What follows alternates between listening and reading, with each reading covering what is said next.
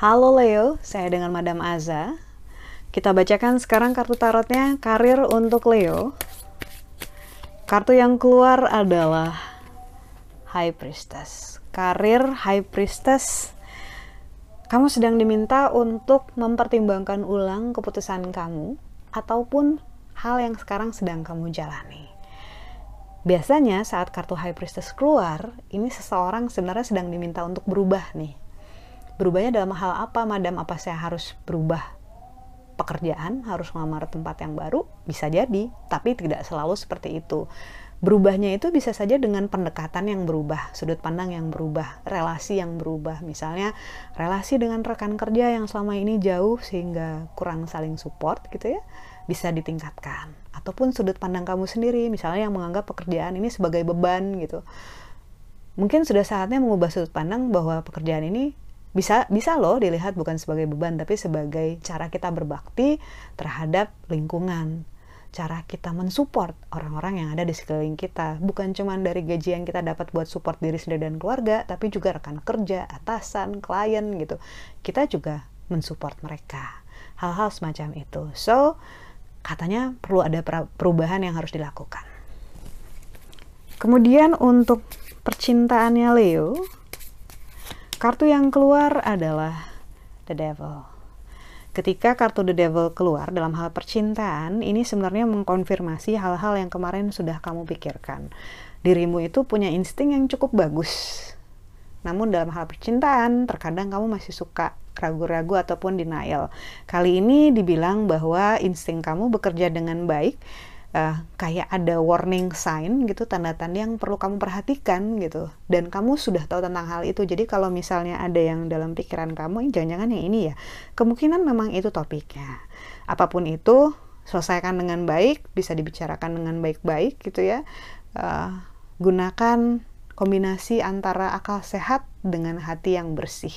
Karena kalau akal yang nggak sehat hatinya kotor keluarnya impactnya ke masa sekarang dan masa depan pasti akan ada imbasnya juga ada efeknya juga.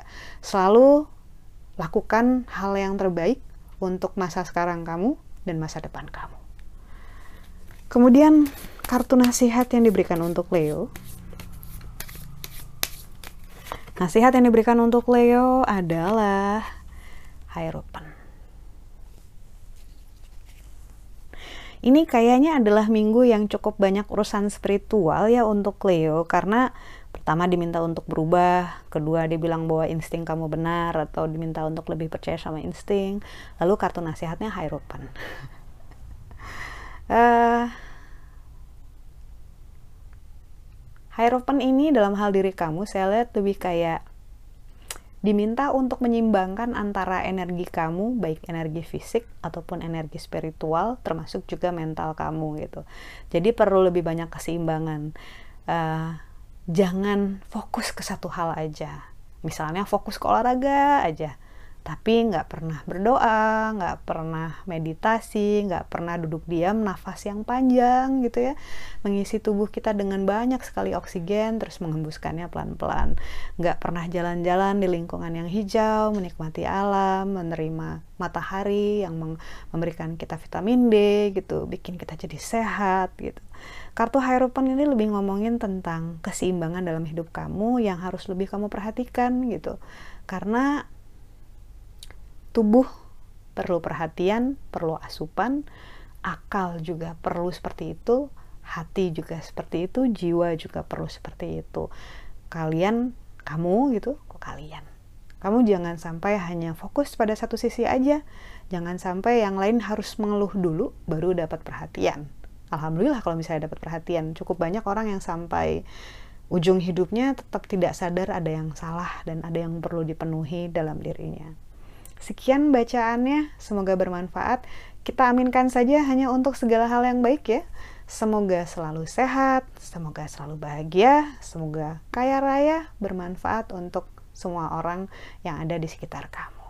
Terima kasih, bantu dengan cara like, subscribe, share, dan juga komen.